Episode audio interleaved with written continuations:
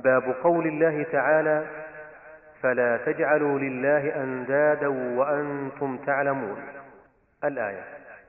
قال ابن عباس في الآية الأنداد هو الشرك أخفى من دبيب النمل على صفات سوداء في ظلمة الليل وهو أن تقول والله وحياتك يا فلان وحياتي تقول لولا كليبة هذا لأتانا اللصوص ولولا البط في الدار لأتى اللصوص وقول الرجل لصاحبه ما شاء الله وشئت.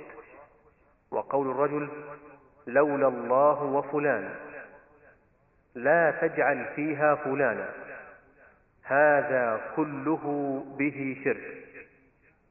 رواه ابن أبي حاتم وعن عمر بن الخطاب رضي الله عنه أن رسول الله صلى الله عليه وسلم قال من حلف بغير الله فقد كفر أو أشرك رواه الترمذي وحسنه وصححه الحاكم وقال ابن مسعود لأن أحلف بالله كاذبا أحب إلي من أن أحلف بغيره صادقا وعن حذيفة رضي الله عنه أن رسول الله صلى الله عليه وسلم قال لا تقولوا ما شاء الله وشاء فلان لكن قولوا ما شاء الله ثم شاء فلان رواه أبو داود بسند صحيح وجاء عن إبراهيم النخعي أنه يكره أعوذ بالله وبك ويجوز أن يقول بالله ثم بك. قال ويقول لولا الله ثم فلان. ولا تقولوا لولا الله وفلان. بسم الله الرحمن الرحيم. اللهم صل وسلم على رسول الله وعلى آله وصحبه أما بعد هذا الباب في تحريم تحريم الأنداد اتخاذ الأنداد لله عز وجل. وراد أراد به المؤلف شيخ الإمام شيخ الإسلام في زمانه رحمه الله والمجدد لمعالم الدين في النصف الثاني من القرن الثاني عشر. الشيخ محمد بن عبد الوهاب بن سليمان بن علي التميمي الحنبلي الإمام المشهور رحمة الله عليه يقول رحمه الله باب باب قول الله تعالى فلا تجعلوا لله أندادا وأنتم تعلمون. أراد بهذه الترجمة تحذير الناس من اتخاذ الأنداد. والأنداد جمع ند وهو المثل والنظير.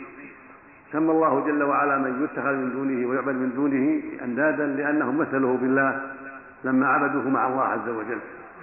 فاتخاذ الأصنام أو القبور المعبوده من دون الله أو الأشجار والأحجار أو الكواكب تدعى ويستغاث بها هذا كله يقال له أنداد. من اتخذ شيئا دون الله ميتا أو صنما أو شجرة أو غارا أو كوكبا أو غير ذلك يدعوه ويستغيث به وينذر له ويعتقد فيها أنه يتصرف في الكون أو ينفع ويضر أو ما أشبه ذلك فقد اتخذه ندا لله سبحانه وتعالى. ولهذا قال فلا تجعلوا الله أندادا وأنتم تعلمون. يعني وان تعلمون أنه خلاق الرزاق سبحانه وتعالى إله الحق سبحانه وتعالى. وقال ذما لبعض الناس ومن الناس من يتخذ من دون أندادا يحبونه كحب الله. والذين آمنوا اشد حبا لله الآية. هو سبحانه ذم المتخذين الأنداد ونهى عن اتخاذ الأنداد. والمقصود من هذا الدعوة إلى إخلاص العبادة لله وحده وأن يكون الله المعبود بالحق لأنه إله الحق وإلهكم إله واحد لا إله إلا هو الرحمن الرحيم. إنما إلهكم الله الذي لا إله إلا هو وسع كل شيء علما. ومن يدعو مع الله إلها آخر لا برهان له فإنما حسابه عند ربه إنه لا يفلح الكافرون.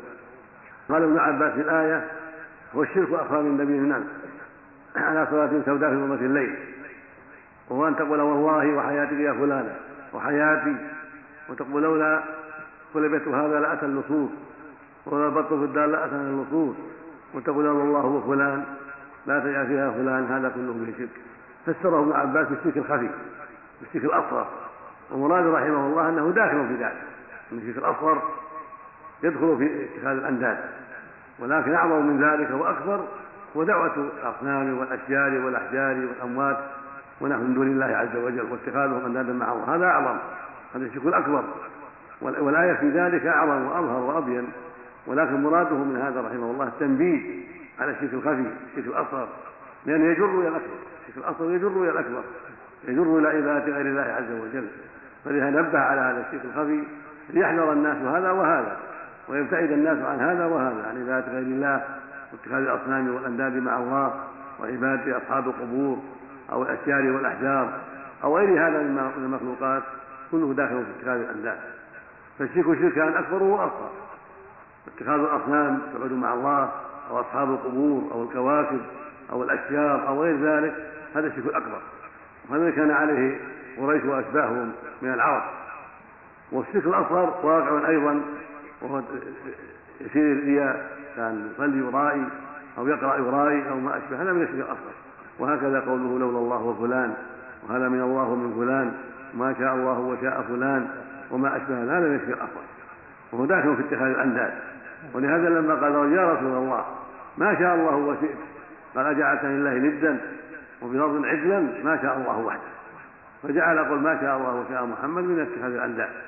فهذا يوجب الحذر من مثل هذه الكلمات. ما شاء الله وشاء فلان أو لولا الله وفلان أو هذا من الله ومن فلان أو أنا عائذ بالله وبفلان أو ما أشبه ذلك من اتخاذ الواو فانها نوع من التنديد لأن الواو تقتضي المشاركة والمساواة فيحرم ذلك ولا يجوز فعله مع الله عز وجل. ويلحق بهذا قول لولا البط في الدار البط طير معروف يتخذونه يصيح إذا دخل مستنكر وهكذا الكلب يتخذ عند الأبواب لأنه ينبح إذا راى المستنكر فينبه هذا البيت. فيقول لولا سليبة هذا لأتى اللصوص لولا البط في الدار لأتى اللصوص يعني لكن الكلب والبط نبه فابتعد النصوص. وهذا من الاغلاط لولا الله ثم ثم الكلب لولا الله ثم البط لولا الله ثم الحارث لولا الله ثم الحرس لولا الله ثم فلان. لا بأس. فالسبب الأول الوحيد الذي به العصمة هو الله وحده سبحانه وتعالى. وإنما هذه أسباب جعلها الله أسبابا. جعل وجود الحارث عند الباب من السبب. جعل إغلاق الباب من السبب. جعل الكلب عند الغنم ونحوه من السبب جعل البط عند الباب من السبب هذه أسباب. ينبغي ألا توكل إليها ولا تسند إليها الأمور بل تسند إلى الله وحده ثم إليها لأن ثم تقتضي التراخي. فلا يقال لها وحدها ولا بالواو لولا البط لولا الله هو البط لولا الله هو الكلب لولا الله هو الحرس لولا الله هو الجيش لا. ولكن يقال لولا الله ثم ثم الجيش ثم الحرس لولا الله ثم فلان. فلان انقذ مثلا وجد غريق ونزل في البحر أو في البئر وانقذه يقول لولا الله ثم فلان لمس لأنه هو تسبب في إنقاذه. وجده مع انسان انسان يضربه وخاف عليه قال لولا الله ثم فلان أنقذني منه لقتلني أو لأوجعني. هذا لا بأس فالمقصود يأتي بثمه فيزول المحذور. هذا ما نكر ابن عباس رحمه الله. ولهذا قال هذا كله به شرك. رواه ابن أبي حاتم. ابن ابي حاتم إمام مشهور وعبد الرحمن بن أبي حاتم المشهور وهو إمام كبير رحمه الله له تفسير وله كتب أخرى. وهكذا حديث عمر. يقول النبي صلى الله عليه وسلم من حلف بغير الله فقد كفر واشرك. الرواية هذه عن ابن عمر عن ولد عمر وهو عبد الله بن عمر عند أبي داود والترمذي والحاكم. عن ابن عمر نفسه. الصواب عن ابن عمر هنا لا عن عمر. عن النبي صلى الله عليه وسلم قال من حلف بغير الله فقد كفر واشرك. شك من الراوي هل قال كفر أو قال اشرك فيحتمل الشك هذا من ابن عمر ويحتمل من الرواة الذين بعده. شك هل قال كفر أو قال اشرك فالمعنى واحد. المعنى أن من حلف بغير الله فقد كفر فقد اشرك لأن الحلف بغير الله تعظيم له واعتقاد فيه أنه يصلح لهذا الأمر. وهذا إنما يليق بالله والذي يحلف به ويعظم جل وعلا لأنه عالم السر وعالم الخفيات وعالم ما في القلوب. فلا يحلف إلا به سبحانه وتعالى. وكانت العرب تحلف بآبائها وأمهاتها وبالمعظمين وكان هذا موجودا في أول الإسلام ثم نهى النبي عن ذلك عليه الصلاة والسلام وحذرهم من ذلك ونهاهم أن يحلفوا إلا بالله وحده. فقال عليه الصلاة والسلام من كان حالفا فليحلف بالله أو يصمت ولا تحلفوا بآبائكم ولا بأمهاتكم ولا بالأنداد ولا وأدرك يوما بعض أصحابه في بعض غزواته وهم يحلفون بآبائهم قال لا تحلفوا بآبائكم. إن الله ينهاكم أن تحلفوا بآبائكم. من كان حالفا فليحلف بالله ويصمت وفي الوقت الآخر من كان حالفا فلا يحلف إلا بالله أو يصمت وروى الإمام أحمد رحمه الله في حديث صحيح عن عمر نفسه رضي الله عنه عن النبي صلى الله عليه وسلم قال من حلف بشيء دون الله فقد أشرك. هذه الرواية رحمه عن عمر. من حلف بشيء دون الله فقد أشرك. وروى ابنه عبد الله ولعل حضر المجلس أن النبي قال من حلف بغير الله فقد كفر وأشرك. شك ابن عمر أو بعض الرواة عنه والرواية فقد اشرك كما في رواية عمر رضي الله عنه وأرضاه. وهذا من الشرك الأصغر حلف بغير الله من الشرك الأصغر. وقد يكون أكبر إذا قام بقلب الحالف أن هذا المحلوب له شأن إنه يتصرف في الكون أو إنه يصلح أن يعبد من دون الله أو إنه عظيم كعظمة الله فهو من الشرك الأكبر. وإلا فالأصل من الشرك الأصغر ولهذا جاز في أول الإسلام وصار الناس يحلفون بآبائهم ثم نهوا عن ذلك بعد ذلك اكمالا للتوحيد وتعظيما للاتيان بالله عز وجل وسدا لذرائع الشرك. وقال ابن مسعود رضي الله عنه وهو عبد الله بن مسعود الصحابي الجليل أحد علماء الصحابة لا نحلف بالله كاذبا أحب إلى من احلف بغيره صادقا. وما ذاك الا لأن الحلف بغير الله شرك والشرك أعظم من الكذب الحلف بغير الله الحلف بالله كاذبا؟ معصية.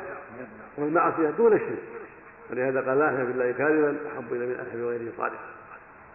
فالحلف بغير الله أعظم من الحلف بالله كاذبا.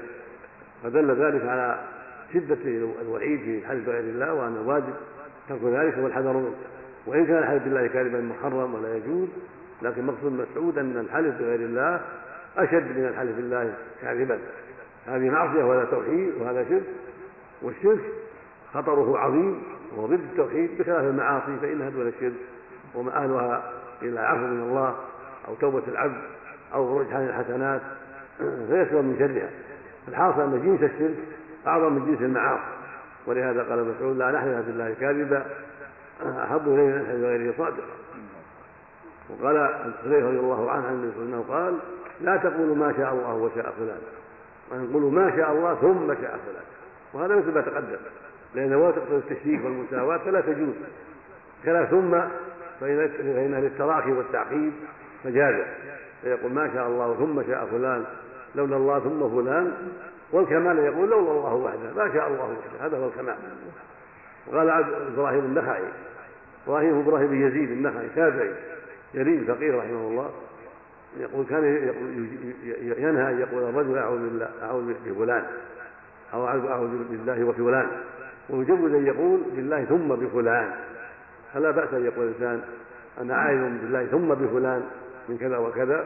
ولا يجوز يقول أعوذ بفلان أو أعوذ بالله وبفلان بالواو هذا لا يجوز. وإنما يجوز بالله ثم بفلان. كان يقول للامير أو للسلطان أنا اعوذ بالله ثم بك من خدمك من جندك من حرسك من كذا. لا بأس بهذا لأن ثم تقتضي التراخي والتعقيد وأن هناك سعه وبونا بين الله وبين المخلوق. وهذا كله من كمال التوحيد وكمال الإيمان. والواجب على المؤمن أن يحرص على كمال إيمانه وكمال توحيده وذلك بالبعد عن الشرك كله دقيقه وجليه وبالبعد أيضا عن المعاصي. المعاصي تنقص التوحيد وتنقص الإيمان. فينبغي المؤمن أن يكون حريصا جدا على كمال إيمانه وكمال يقينه بابتعاده عن المعاصي كلها.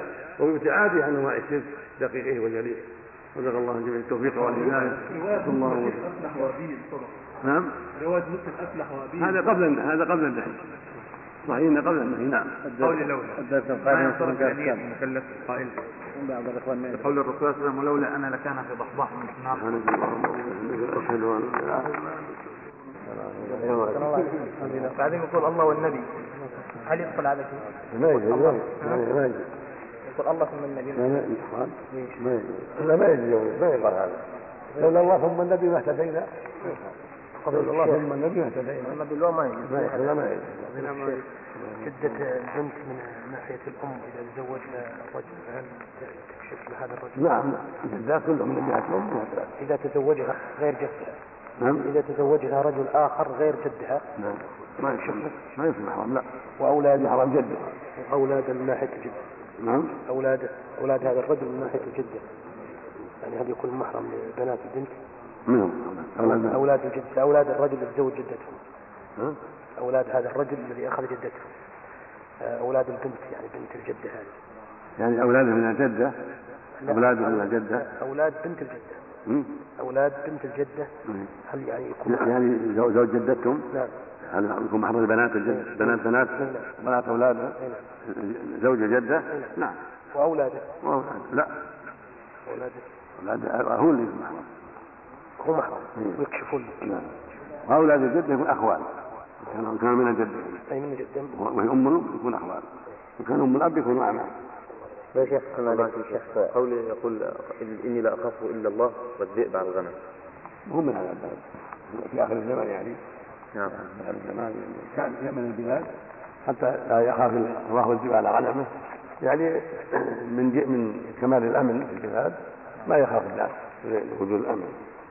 فهو مو داخل في مسألة ثم. الشيخ الله نعم. الحين إذا واحد تكلم واحد قال بذمتك هذه تدخل في شيء؟ بذمتك. اللي يقول بالله عليك؟ كان قصد الحلف الحلف ما يجوز. لا بذمته ولا لكن معروف يقول في ذمتك أخبرني بالحقيقة. لا لا لا, لا تكذب علي فإذا قال في ذمتك ليس من الحلف أما إذا قال بذمتك قال إذا قال بذمتك. بذمتك قصده يحلف فيها ما يجوز وإذا قال بأمانتك يا شيخ. أو بأمانة ما يحلف بالأمان وإذا قال أعوذ بالله منك مثلا لا ما. إذا سأل معي يقول أعوذ بالله منك. إذا قال أعوذ بالله من أعيذه لا ت- لا تظلمه ولا تؤذيه. يعني هل جائزة؟ مثل ما قال الله من النبي صلى الله عليه وسلم قال لقد أوتي بعظيم الحق بأهله يعني جائزة بالكلمة نعم. جائز؟ إذا كان ظلمه يقول أعوذ بالله حتى لا يظلمه. إني أعوذ بالرحمن منك إن كنت مثل ما قالت مريم نعم يقول يا شيخ في شخص أحسن إلى إنسان؟ فقال له من حق عليه عليه دين الا يقول فلا تاخذ الدين لا. لا بد يؤدي الحق. في شخص أحسن إلى إنسان فقال له أنت المنقذ العظيم يعني أنقذه من شيء. مم. نفع يعني نفعه بشيء فقال له أنت المنقذ العظيم. على حسب نيته. كان قصد فيها الشيء يعني كان ليس قد ذاك إذا قال لولا لولا الله ثم أنت ولولا الله ثم عملك يكون أسلم من- من هذا الكلام لأن هذا قد يوهم شيء. لكن إذا كان نيته هذا ان أنت مقرر في هذا الشيء المعين الذي نعم اللي يقول ما صدقتها والله أنا فاتن الروايات العاميه ما فيها شيء. الله أكبر. باب ما جاء في من لم يقنع بالحلف بالله. عن ابن عمر رضي الله عنه أن رسول الله صلى الله عليه وسلم قال لا تحلفوا بآبائكم. من حلف بالله فليصدق ومن حلف له بالله فليرضى ومن لم يرض فليس من الله. رواه ابن ماجه بسند حسن. يقول رحمه الله باب ما جاء في من لم يقنع بالحلف بالله. أراد المؤلف في هذه الترجمة بيان وجوب القناعة بال- باليمين والحكم الشرعي وأن الواجب على المؤمن أن يقنع بحكم الله وإن كان في نفسه شيء من صدق الحالف أو أو تهمته بذلك أو أو علمه بأنه كاذب لا يضر. فعليه يقنع بالحكم الشرعي ويرضى بالحكم الشرعي وإن علم أن هذا الحالف أو هذه البينة كاذبة لأنه ليس للناس إلا ما ظهر وأمر الغيب إلى الله عز وجل. وليس للقاضي إلا ما ظهر من شهادة العدول ويمين الخصم عند عدم البينة. فالواجب على المؤمن أن يقنع بالحكم الشرعي وإن علم أن هناك ما يدل على كذب الحالف أو كذب الشهود أو ما أشبه ذلك بالنسبة إليه. ولهذا ذكر المؤلف حديث عمر عن النبي صلى عن النبي عليه الصلاة والسلام أنه قال لا تحلفوا بآبائكم. كان الناس يحلفون بآبائهم. وأمهاتهم وبالأنداد. فنهوا عن هذا بعد ذلك. كان في أول الإسلام وفي أول الهجرة إلى المدينة كانوا يحلفون بآبائهم وبأمهاتهم. ثم شرع الله ترك ذلك ونهى عن ذلك وحرم على العباد الحلف بغيره سبحانه وتعالى. وفي الصحيحين أن عمر رضي الله عنه وأرضاه أدركه النبي في ركبة ويحلف بأبيه. فقال يا عمر إن الله ينهاكم أن تحلفوا بآبائكم. من كان حالفا فليحلف بالله وليصمت متفق عليه. واللفظ الآخر من كان حالفا فلا يحلف إلا بالله وليصمت. اللفظ الآخر من حلف بغير شيء دون الله فقد أشرك. اللفظ الآخر من حلف بغير الله فقد كفر أو قال أشرك يكون من الراوي. فدل ذلك على أنه لا يجوز الحلف بغير الله كائنا من كان. وأن الحلف من خصائص الله سبحانه وتعالى. ثم قال من حلف بالله فليصدق. يعني واجب على من حلف بالله يتحرى الصدق ويحذر الكذب. ولهذا يقول صلى الله عليه وسلم من حلف على يمين صبر هو فيها فاجر لقي الله عليه غضبان. فالواجب الحذر من الايمان الكاذب ولا سيما في الخصومات واقتطاع حق المسلم باليمين. ولهذا في اللفظ الآخر من حلف اليمين يقتضي بها مال ابن المسلم بغير حق لقي الله عليه غضبان. اللفظ الآخر من استطاع حق حق امرئ مسلم يمينه فقد أوجب الله له النار وحرم عليه الجنة. قال وإن كان شيئا يسيرا قال وإن كان قبل من أراك وهو مسلم. فالمقصود أن الإيمان بالله يجب فيها الصدق ولا سيما إذا كان يقطع بها شيئا يعني أمر أعظم.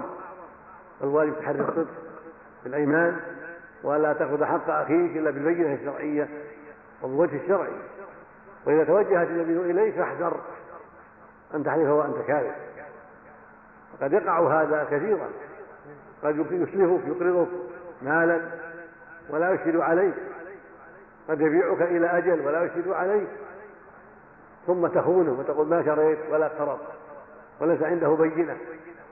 فيضطر إلى أن يقول يمينك. والقاضي ليس له إلا ذلك. ليس للقاضي إلا هذا أن يقول احلف. فعليك أن تتقي الله وأن تحلف بالصدق لا بالكذب. فإذا كان عندك الحق فالواجب أن تسلم الحق وأن تبتعد عن يمين الفاجر ولهذا قال من هلا بالله فليصدق ومن حلف له بالله فليرضى هذا الشاهد. من حلف له بالله فليرضى فليقنع. ما ليس له إلا هذا. هو اللي فرط. ليش ما ما أشهد البين ليه ما كتب؟ هو مأمور بالكتابة مأمور بالإشهاد فهو الذي فهو الذي فرط. فعليه أن يلوم نفسه. فنفسه كلوم. عليه أن يلوم نفسه لأنه مفرط وليس له إلا الحكم الشرعي باليمين لتفريطه. وسوف يعطيه الله حقه يوم القيامة من هذا الرجل. الذي ظلمه باليمين الفاجر ومن لم يرضى فليس من الله له وعيد شديد.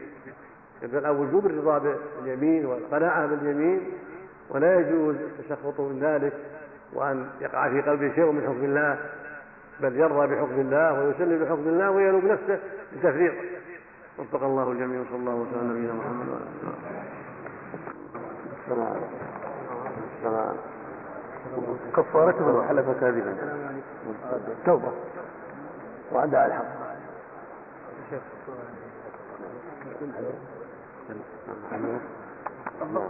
موجود شرح مسلم ولكن الاخ تراه يعني مش فقط نعم رجل اشترى سيارة وقبل أن يستلم السيارة ويدفع القيمة باعها لشخص آخر بزيادة في القيمة. ما حكم ذلك؟ ما يجوز. لها أن يباع حتى يقبضها ليس له البيع حتى يقبض شخص فاتح حضرتك نعم. وفي شخص فاتح مكتبة ويبيع كتب فيها بعضها سب لأبي بكر وعمر كتب الأدب وغيره. هل يجوز بيع مثل هذا الكتاب؟ لا. سب الصحابة. لا سب رأسه ورأسه أبو علم عنه. يكتبون عنها صادق بعض الإخوان يكتبون عنها. تصدق صادق قال ما أكلف فلان والله ما أكلف فلان والله ما أكلف فلان كرر هذه مرة فهي لك فاصلة لا أما إذا قال والله ما أكل فلان والله ما أزور فلان والله ما أكل طعام فلان هذه مختلفة. كل واحد لها خطأ. طبعا الخطأ حديث الجرس من مزامير الشيطان يدخل فيه الجرس الكلية والمدارس؟ اللهم أعلم ما يدخل لأنها أجراس اللي يحطونها على إبل يا شيخ الذي خير. دفع الدين. أما هذه يقصد منها؟ خير مصالح عامة. مو مقصود على اللهو واللعب شيخ لماذا يعلن قول الرسول صلى الله عليه وسلم صد أفلح وأبيه إن صدق. هذا كان قبل النهي اللي يقتل كان قبل النهي نعم شيخ اللي يقتل خطأ ودفع الدين هل عليه كفاره شيء؟ كان عليه كفارة عد عد رقبة مؤمنة. فإن عجز يصوم شهرين متتابعين ولو دفع الدين الجهل حق مخلوق والكفارة حق الله. الله يبارك حكم قول عناية الله. ترك هذا أولى شاء الله وأراد الله واللي ينبغي بالنسبة يا شيخ للدراسة. إذا حاربت المحاضرات وقت الصلاة. فما أدري. يجي يصلي مع الجماعة ويصلي بحاله يعني يتركها. نعم. يقول لا قالوا صلي جماعة بعد ال... يجب يصلي الصلاة يصلي مع المسلمين. وإذا صلى ويجب على المدرس أن يؤجل المحاضرة. حتى يصلي الناس. إلا إذا كان مسجد يعني. مسجدهم على تؤجل فيه الصلاة. لا ما چاهيو آهي نباڻي مان في آهي 123